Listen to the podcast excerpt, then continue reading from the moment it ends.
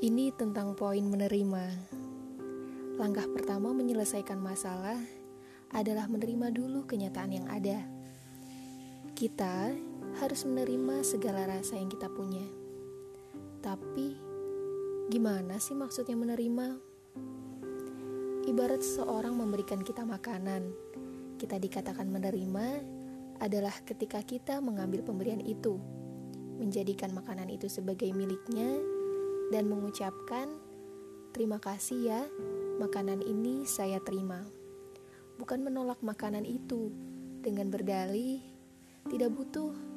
Padahal perut keroncongan dan juga kelaparan. Sama halnya dengan perasaan. Kondisi yang menyebabkan kesedihan muncul, maka respon pertama adalah menerima. Oh baik, aku lagi sedih. Oh ya oke okay, gak apa-apa, aku sedih karena masalah ini.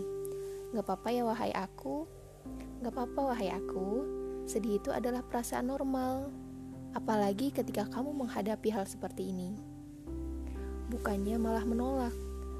Enggak kok, aku gak sedih. Masa kayak gini doang sedih? Aku kan selalu semangat. Situasi semacam ini adalah situasi yang akan mengelabui diri sendiri. Akibatnya, kita bisa saja merasa hancur di luar, hancur di dalam, mati rasa, bahkan hilang empati. Dan tentunya, hal ini akan menyiksa diri.